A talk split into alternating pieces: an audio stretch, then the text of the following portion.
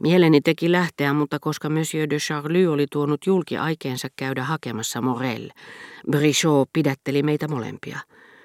Sitä paitsi varma kun olin, että tapaisin Albertinin kotona, Yhtä varma kuin olin ollut iltapäivällä siitä, että hän palaisi Trocaderosta, en ollut yhtään sen kärsimättömämpi näkemään häntä kuin taannoin, pianon ääressä istuessani, kun François soitti minulle. Ja tämä mielentyyneys auttoi minua, aina kun keskustelun kuluessa olin nousemaisillani, tottelemaan merkkejä tekevää professoria, joka pelkäsi, että lähtöni estäisi paronia jäämästä siihen saakka, kun rouva Verderan tulisi hakemaan meitä. Viipykää nyt vielä hetki meidän seurassamme, hän sanoi paronille. Halaukset voitte jättää tuonnemmaksi. Ja hän tähtäsi minuun melkein kuolleet silmänsä, joille lukuisat leikkaukset olivat antaneet hieman eloa, mutta eivät sittenkään tarpeeksi liikkuvuutta ilkikurista ilmettä varten. Halaukset, kaikkea hän keksiikin, kimitti herra de Charlie autuaana. Sanottakoon näin meidän kesken, että hän kuvittelee aina olevansa palkinnon jakotilaisuudessa. Hän unelmoi pikkuoppilaistaan, mahtaneeko maatakin heidän kanssaan. Haluatte siis tavata neiti töin, sanoi Brichot, sillä hän oli kuullut keskustelumme lopun. Ilmoitan teille etukäteen, jos hän tulee. Saan sen kyllä tietää Rova Verderanin kautta. Lupasi Brichot, joka ilmeisesti uumoili, että paroni oli vaarassa joutua välittömästi karkotetuksi pikkusisärenkaasta. Vai sillä lailla, ihmetteli herra de Charlie, te siis luulette, etten ole tarpeeksi hyvissä väleissä Rova Verderanin kanssa, jotta hän ilmoittaisi minulle näiden hirvittävän huonomaineisten naisten tulosta. Sehän on läpeensä tunnettu asia. Rova Verderanin ei pitäisi antaa heidän tulla, pysykööt hämäräperäisissä piireissään. He ovat ystävättäriä kokonaisen koplan kanssa. Se kammotus kokoontuu varmaan kauhistuttavissa paikoissa. Joka sana kasvatti kärsimystäni uudella kärsimyksellä ja muutti sen muotoa. Ja yhtäkkiä muistellessani joitakin Albertinin kärsimättömyyden osoituksia, jotka hän kyllä välittömästi tukahdutti, kauhistuin ajatellessani hänen ehkä suunnitelleen jättävänsä minut.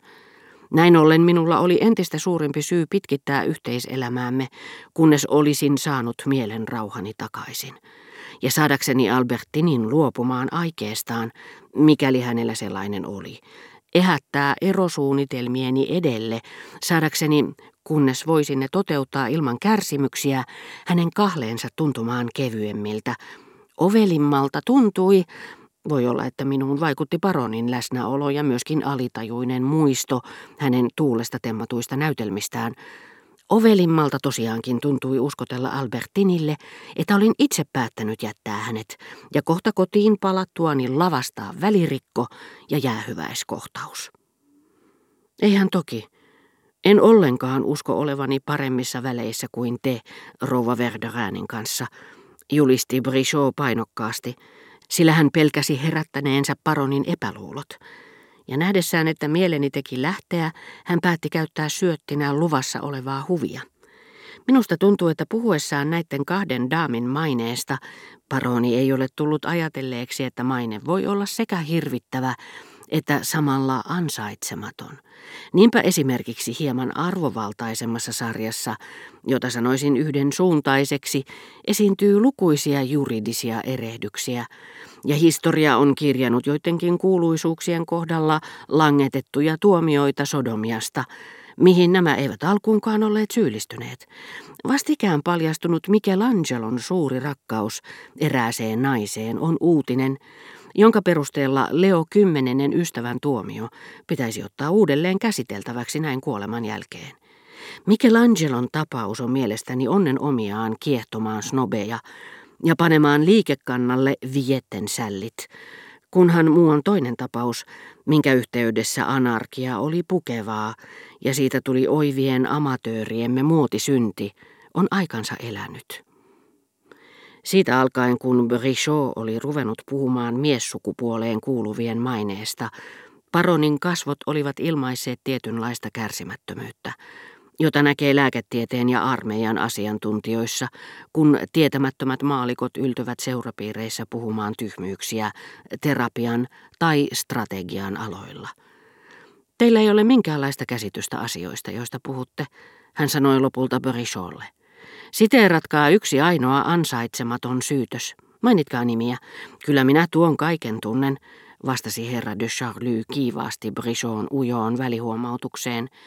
Ne, jotka ovat tehneet sen joskus uteliaisuudesta tai ainutlaatuisesta kiintymyksestä kuolleeseen ystävään, puhumattakaan siitä, joka pelkää menneensä liian pitkälle ja vastaa, jos hänelle puhutaan jonkun miehen kauneudesta, että se on hänelle hepreaa, ettei hän osaa sen paremmin erottaa kaunista miestä rumasta kuin auton moottoria toisesta, mekaniikka kun ei ole hänen alansa.